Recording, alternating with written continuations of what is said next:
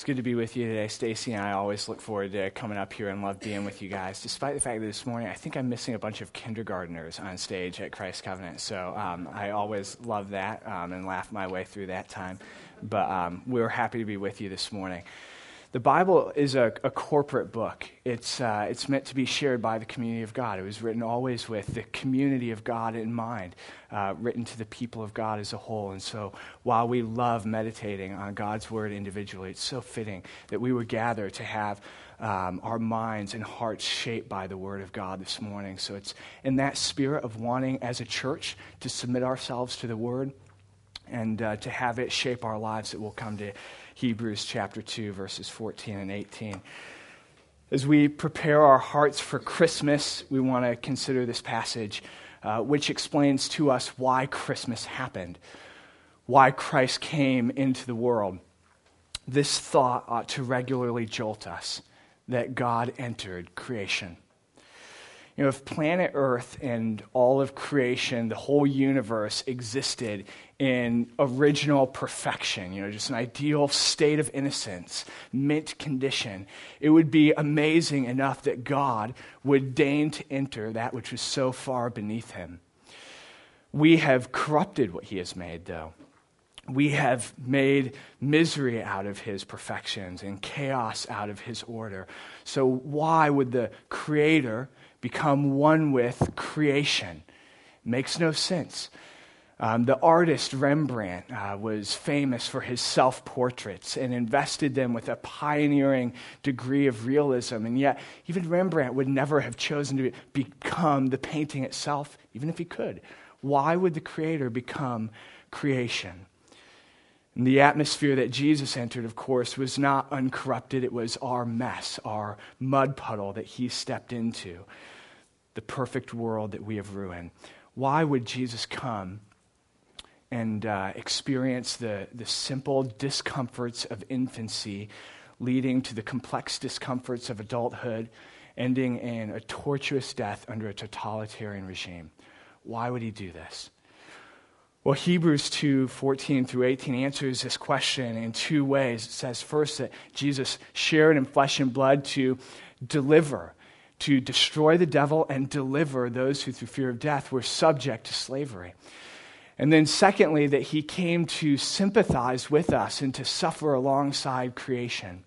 So we'll consider these verses both this week and next week. This week, considering uh, the Christ who came to destroy the devil and deliver us from fear of death. And then next week, meditating on our Savior who came to sympathize with us and to suffer alongside of us. Well, Hebrews 2 as a whole, this, this whole chapter addresses the earthly existence of Jesus. So the first half of the chapter quotes Psalm 8. Psalm 8 is a messianic psalm, one of those songs of ancient Israel that points forward to a coming king. And Psalm 8 says, What is the Son of Man that you care for him? You made him for a little while lower than the angels.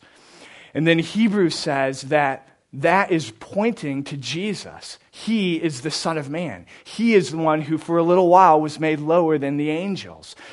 Why? Well, Hebrews goes on to say that this happened so that by the grace of God, he might taste death for the benefit of everybody. Well, how does it benefit everybody that Jesus would taste of the flavor of death?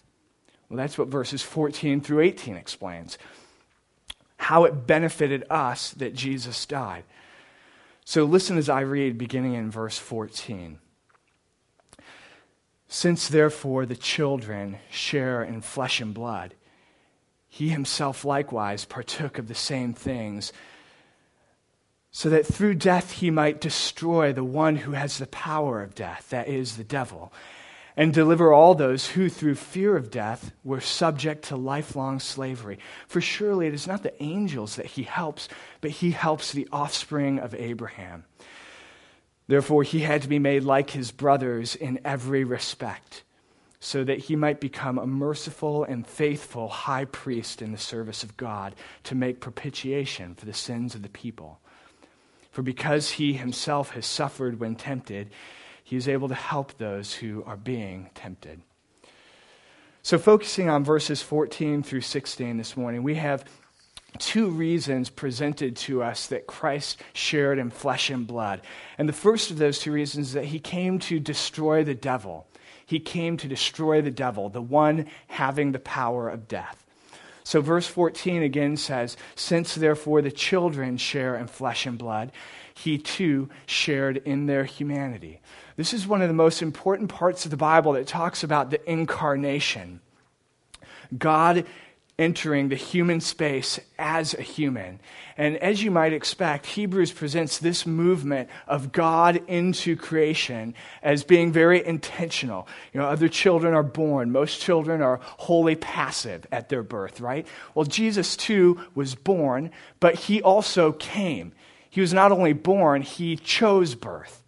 And he chose not only to be born, but he chose his place of birth, he chose his family, his education and occupation, his friendships, and even the circumstances leading to his death. What if you, before birth, could have planned out all the details of your life? What would you have chosen for yourself? You see, Christmas was God's decision to suffer alongside creation it was his decision to choose for himself a life of suffering in Jesus, the Son. He partook of flesh and blood so that through death, he chose death. But notice that, that death was not actually the goal, but death was rather the means of accomplishing the goal. The goal was actually something different. The goal was destroying the one who has the power of death, that is, the devil. So, if we're going to make any progress in understanding why Christ came, then we need to stop and talk about the devil. Hebrews treats the devil as a very legitimate reality. In fact, the necessary reason that Christ came was to destroy the devil. So, when was the last time you thought about the devil? You know, how often do you acknowledge his presence and hear the power that he has? The Bible refers to the devil in various ways. Here, the word devil means accuser or slanderer. He's called the tempter in Matthew 4. The name Satan uh, means enemy. And in Revelation, he receives the nickname Apollyon, which means the destroyer. And in different cultures and times in history, the church has given more or less attention to the devil. Um, in our culture, the West in 2014, the church tends to give less attention to the devil. We're a highly technological society, data oriented. You know, cause and effect is always explained in terms of economic models and endless scientific studies. Tragedies are blamed on the government or lack of education. But it hasn't always been this way. In, in Europe, five or six hundred years ago, superstition was pervasive propagated especially by the Roman Catholic Church. Tragedy was often blamed on rogue angels, and most of the ordinary events of life were governed by superstition.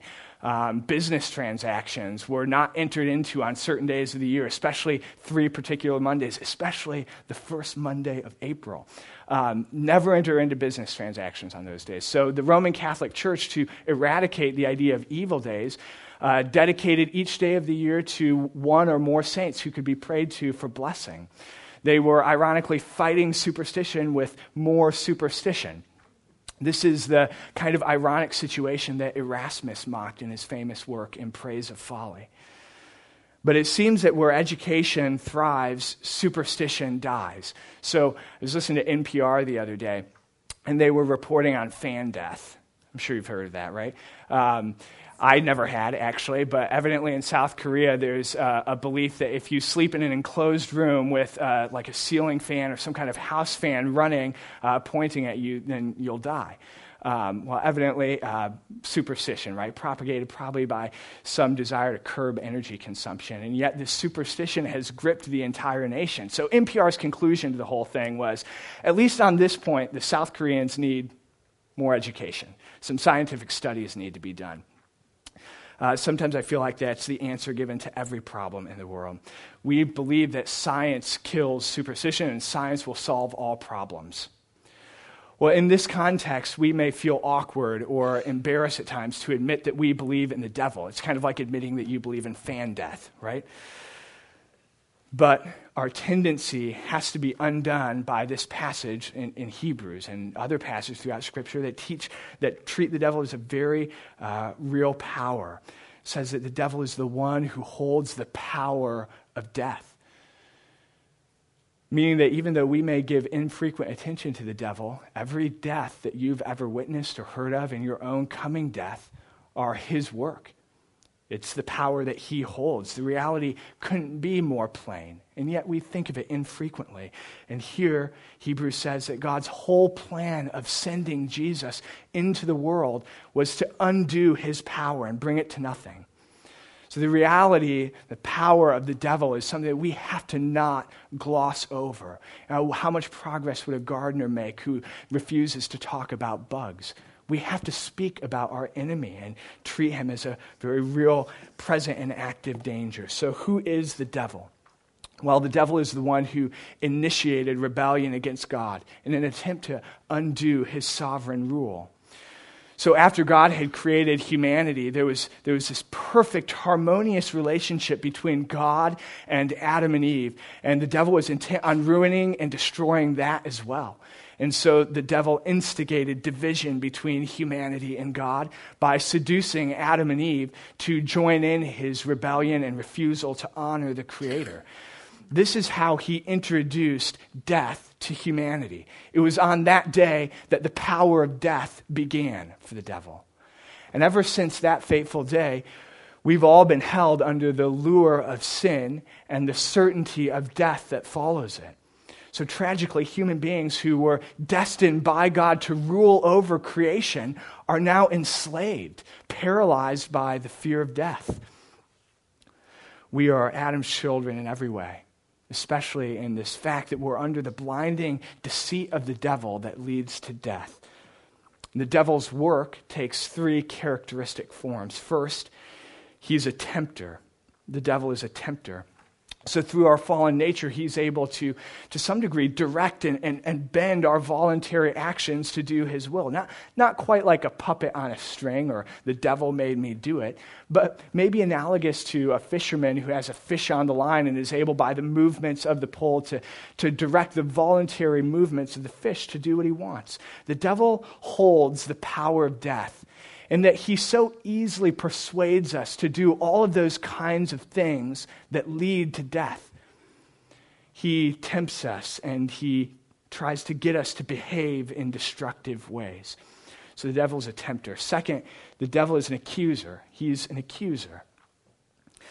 Constantly, he seeks to turn your perceptions of yourself into a caricature, exaggerated faults, obscured virtues, devil is always accusing us in our minds. He whispers in your ear about your sin patterns. You know, we each have our own, and he, he whispers in your ear about your sin patterns, uh, trying to accuse you, make you believe that you're obligated and under the power of those sins, and that perhaps God will neglect or even destroy you in judgment for those sins. He accuses not only you, but he accuses other people in your mind so that you begin to think of others as a bucket of failures and fail to see the evidences of God's grace in their lives. Again, he, he creates a caricature of other people in your mind, trying to get your mind to fixate on their foibles and think of them as only a bucket of failures so that our hearts start to, start to act like that police officer on the side of the road who's he's sitting there just, just waiting for someone to, to mess up, to make a mistake so that he can get them. I, I don't mind a police officer doing that. But when our hearts do the same thing toward other people, there's a big problem. This is what the devil does to us. He accuses ourselves and he accuses others creating caricatures of them and spoiling relational harmony. This is how he creates conflict in marriages and in the church. He's trying to get us to feel destructive emotions anger and self righteousness toward others and depression about our own condition. He's an accuser. And third, he's a liar. He's a liar. In John 8 44, Jesus says, when the devil lies, he speaks his native, his native language, for he is a liar and the father of lies. One author, uh, Richard Lovelace, said just as in any efficient dictatorship, the devil seeks to control the media. He seeks to block the broadcast of truth and to insert and energize whatever is morally degrading and conducive to unbelief. He wants you to misunderstand the Word of God and to misapply it in your own life. So he wants to ruin your belief. And he wants to ruin not only your belief, but the beliefs of whole institutions and denominations. So he is constantly lying and, and using the culture around us to make us believe untrue things. Have you ever seen an organization shift in policy where they begin to affirm something that the Bible, uh, that is contradictory to the Bible, or they begin to reject something that the Bible affirms? How does that happen? How does that happen in our own lives? How does that happen in institutions? We are saturated in the culture, and by it, the devil dulls our discernment so that we begin to believe things that are not true. It's not a conscious decision. We just kind of move along with the culture and believing things that are contrary to Scripture, and one day we wake up and find we believe a lie. The devil is constantly trying to get us to believe destructive things. So, the reason I say all this is to point out that even as you think about it briefly, you can no doubt discover some of these patterns at work in your own life. And all of these things lead to death. These are the tools that the devil employs in the power of death lying, tempting, accusing. These are the composite material of which the power of death is made. And he doesn't just do this at an individual level. I mean, think of all the evil in the world systemic racism and human trafficking, pornography and the degradation of women, the destruction and brutality of ISIS, indifference to the plight of orphans in the world, the kind of economic systems that stifle those on the lower rung, ambition in politics that creates gridlock rather than constructive benefit for all you know, all of this forms the water that we swim in. The, the devil is the ultimate oppressor whose bitter tyranny shapes our daily experience. We live in a broken and messed up world, and he loves to just nurture that misery. This is how the devil works. But, but Hebrews says that Jesus came to break the power of the devil, to destroy the one having the power of death. And 1 John 3 8 agrees with this when it says, The reason the Son of God appeared was to destroy the works of the devil. And in 1 Timothy or 2 Timothy chapter 1, Paul says that God, in his grace, made Jesus manifest so that, again, bringing the gospel to light, he might abolish death and bring life and immortality to light. Jesus is the conqueror, the victorious warrior who defeats the devil for our benefit. In other words, all of the devilish work in your own heart and life and in the world, the power plug has been pulled on all of that. The devil has no power in these ways anymore. If Jesus rose from the dead, undoing the power of the devil, pulling the rug out from under his feet, then we have some victory to claim. I mean, you see the point for yourself, right? All that tempting and accusing and lying that the devil is doing, we have victory through Christ over those things. So, in Paul's letters, uh, Paul's letter to Romans, he discusses this very fact and the benefits that Christ's death and victory over sin brings to the individual who is united to Christ. In fact, Romans 6 is maybe one of the clearest passages in the Bible about application of this truth for the individual that Christ has undone the power of the devil. Romans 6 6 says, We know that our old our old self, our old nature was crucified with Christ on the cross in order that the body of sin might be brought to nothing, so that we should no longer be enslaved to sin. In other words, when Christ died on the cross, the power of sin died with him. It was brought to nothing. So, in the same way that death had no dominion over him, sin has no dominion over you. His resurrection power over death ensured your daily life power over sin. When Jesus rose from the dead, a whole new world rose with him, rose with him in which the, the, the, uh, the powers, the spiritual dynamics of, of death were disarmed and destroyed. At the deepest level, the oppressive rule of this occupying power of darkness has been undone. So Paul then goes on to say in Romans 6, in light of all this, you have to, you have to think on this. You have to think of yourselves as being dead to sin and alive to God through Jesus Christ. So, what should you do about the fact that Jesus has destroyed the one having the power of death? Paul says, think about it. Think about it constantly. Think about the defeated enemy. I, I, remember when I was in college talking to my dad about this verse in Romans 6, verse 6, where it says, We know that our old self was crucified with him on the cross so that the body of sin might be brought to nothing.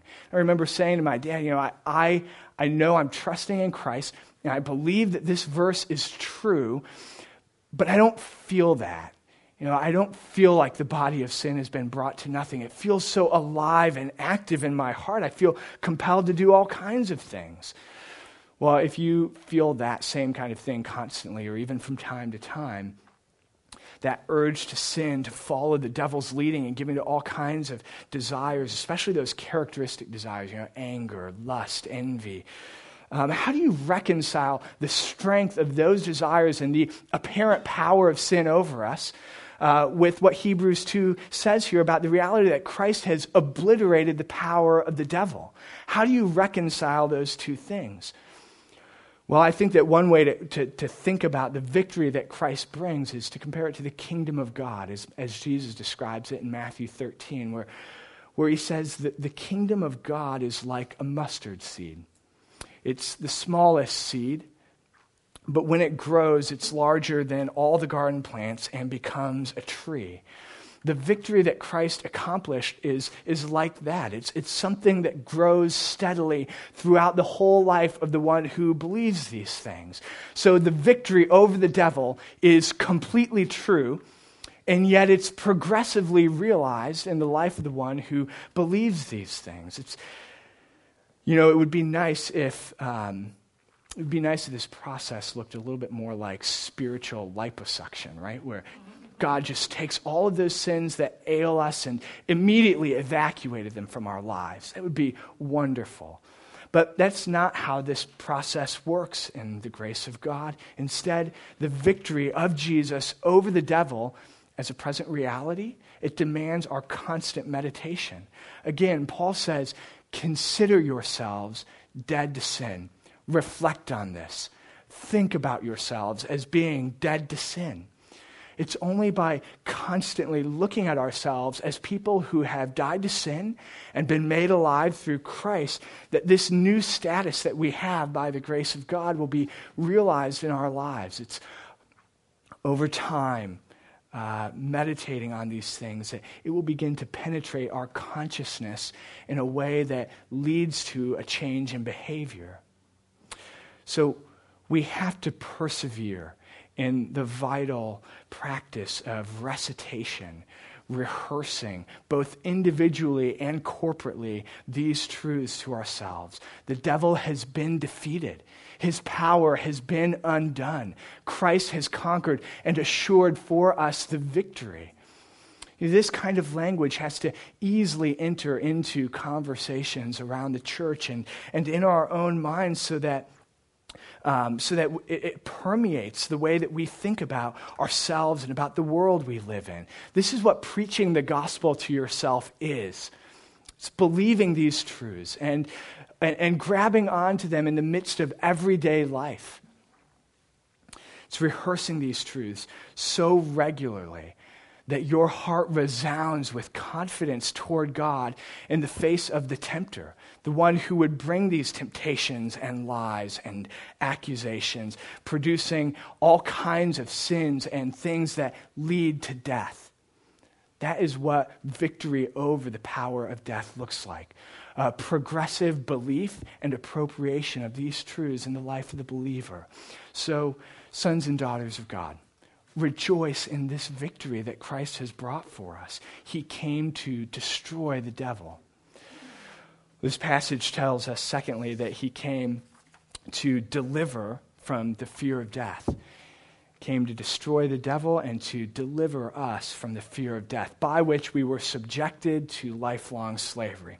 So again, Jesus came as an infant in flesh and blood, but he came, right? He came intentionally. He, he planned it out, and the accomplishments of his advent bring us cosmic um, benefits. He destroys the devil, he's undone his power. And then Hebrews gives us this next description of why Christ came and, and what he accomplished. He partook of flesh and blood so that through death he might deliver all those who, through fear of death, were subject to lifelong slavery. So here we've shifted our perspective just a bit. This isn't really a completely different thing than the destruction of the devil, but kind of just a, a, different angle from which to view the same victory. So the first angle says the devil has been defeated, the end of the battle is guaranteed. But now, this second angle says that victory has some profound benefits for God's troops. So the reality that Jesus destroyed the devil, it's, it's a historical reality. That happened. That fact stands.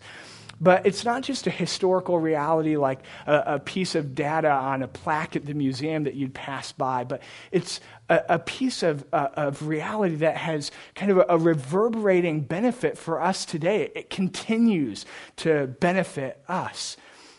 That's what this is saying, that he delivers us from the fear of death. So notice how Hebrews describes everybody here those who are held in slavery by their fear of death throughout all of life. What an insightful comment about the human experience. As I stopped and reflected on this comment this week, it occurred to me that the author of Hebrews, that, that God himself was addressing me you know, this is my natural condition, the state into which I was born slavery to the fear of death.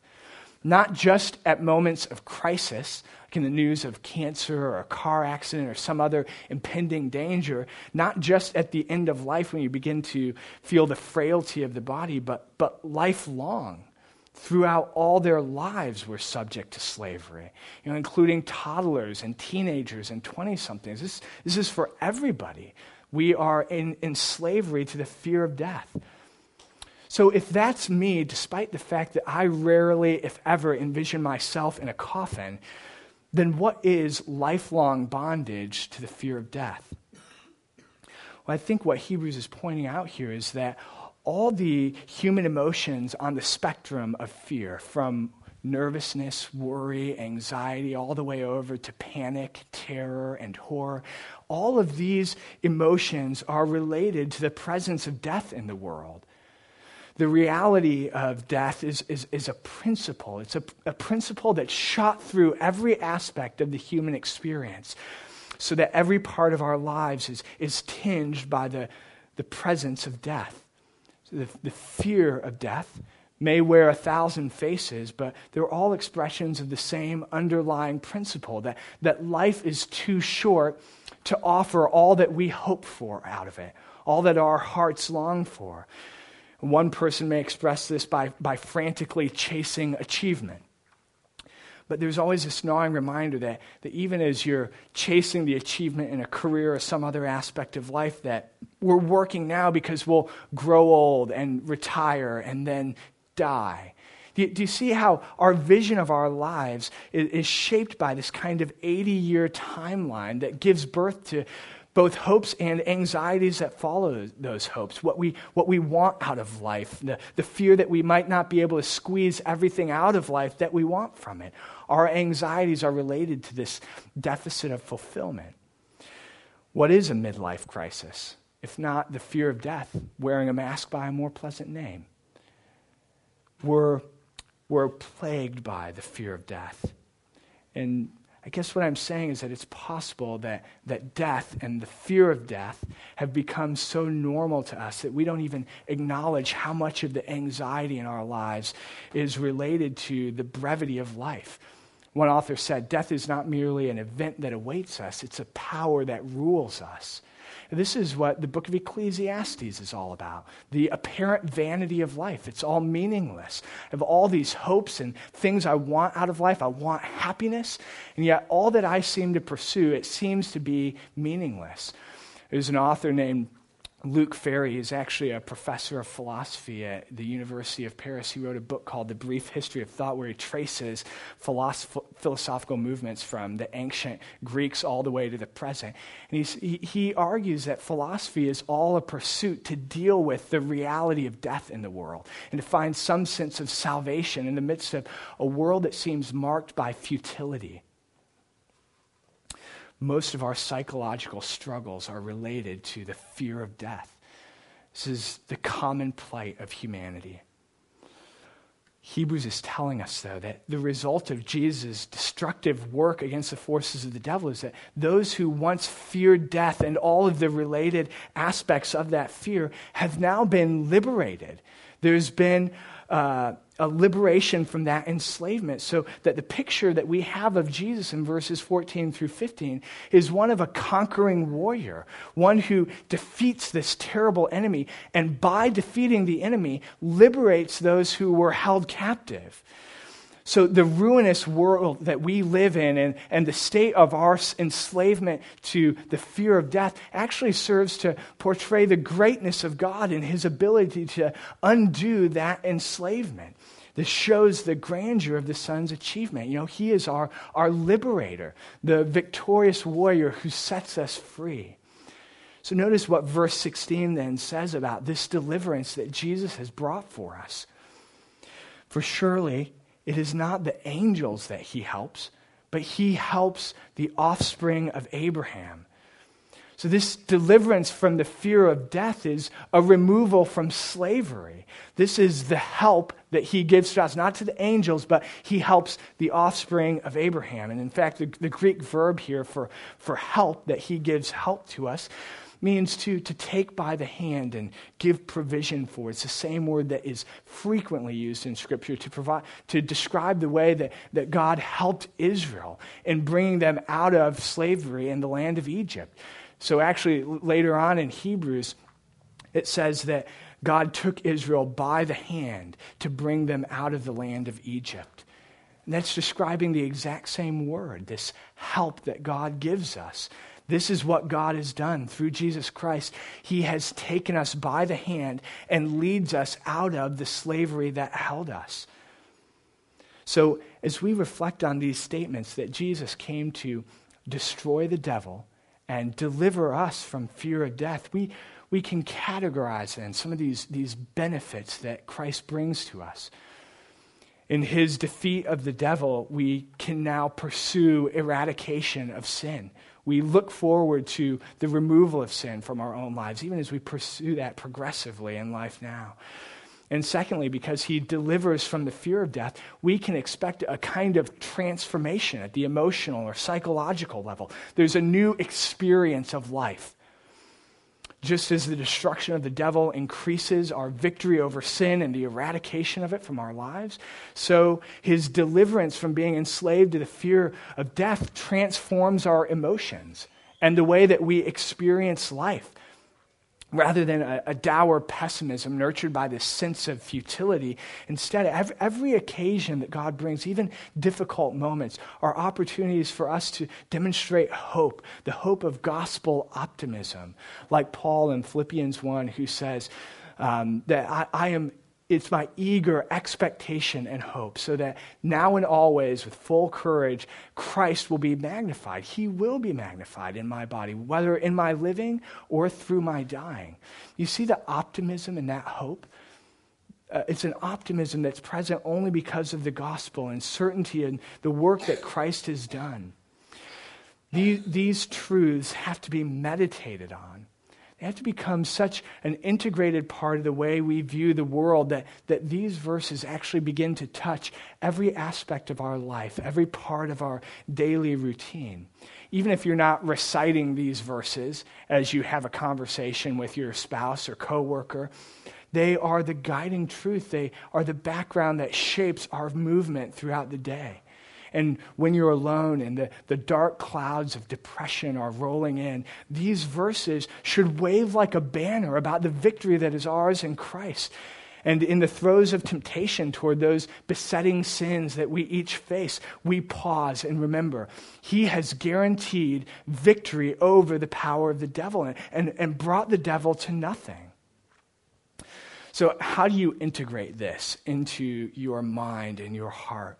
You know, perhaps you feel defeated and captive. How do you move to liberated and conquering? How do you make that shift?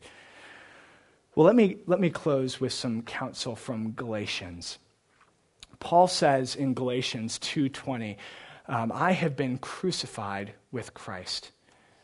I no longer live. It's not I who lives, but Christ who lives in me. And the life that I now live in the flesh, my, my nine to five, my daily, my daily life, what I do in the flesh, I live by faith in the Son of God who loved me and gave himself for me. I live by faith in the Son of God. And then a few verses later, Paul says to the Galatians, having begun by the Spirit, are you now being perfected by the flesh? In other words, to live by faith in the Son of God means to make progress, to go on in the Christian life by the Spirit, not by the flesh. To live by faith in the Son of God means to walk in the Spirit. Paul goes on in Galatians to say, that God sent forth his Son to redeem those who were under the law. So then you are no longer a slave, but a son. It is for freedom that Christ has set you free. And for those who are in Christ Jesus, you have been crucified. The flesh has been crucified with its passions and desires. So then, if we live by the Spirit, let us also keep in step with the Spirit. You see, throughout Galatians, Paul is saying that the experience of living in the flesh, what we do every day, has to be one of living by faith in the Son of God, which means going on, making progress by the Spirit, which means experiencing liberation, this freedom to which we have been called, which is something we do by keeping in step with the Spirit. In other words, we have to make progress in viewing each day uh, much like we, we, we begin the day as, as a journey along an unknown path. I don't, I don't know what you're going to bring me today, God. I don't, I don't know what circumstances lie in front of me, but give me your spirit. And then as we, as we go about the day like an unknown path, we're, we're waiting for the Spirit, our guide and counselor, to help us place our steps he is our counselor. He is the wisdom giver. And so we rely on Him to help us appropriate these truths, these, these grand truths that, that Jesus has defeated the devil and liberated us from the fear of death. Those serve as the, the perimeter of the path, but, but the Holy Spirit helps us to apply those truths in the, today, the day-to-day experiences of life. He helps us know what it looks like to take those truths and apply them to our self pity and our resentment, our pessimism, our lust. If the destruction of the devil and deliverance from slavery to the fear of death are going to be integrated into our daily routine and those kind of characteristic struggles that we have, it will begin then with a heart that is full of dependence on the Spirit that views each day as an opportunity and a striving to keep in step with the Spirit. So let, let, me pray for us. Let me pray that God would be gracious in helping us to pursue this as, as we give thanks for the victory that Christ has brought to us. Let us pray also that we would become skilled in walking by the Spirit and applying these truths um, to the life that God brings us. Let's pray together. Lord, we, we are grateful for Christ. We are grateful that you sent him to share in flesh and blood so that he might die, but through death, destroy death. We're grateful for this victory. And, and as, as we consider the safe comfort that we have in these, these gospel words, we ask that, that many more would come to believe in these things. Even as Lindsay prayed earlier, we, we want more people to know this joy. Lord, populate your churches until they are full. We pray that this church would be uh, full of grace in the way that they live, that you would give each one of us uh, your, your kindness and giving us your spirit to direct and give counsel. May our day to day be shaped by these twin truths that you have defeated the devil and liberated us from the power he held. We pray these things in Christ's name. Amen.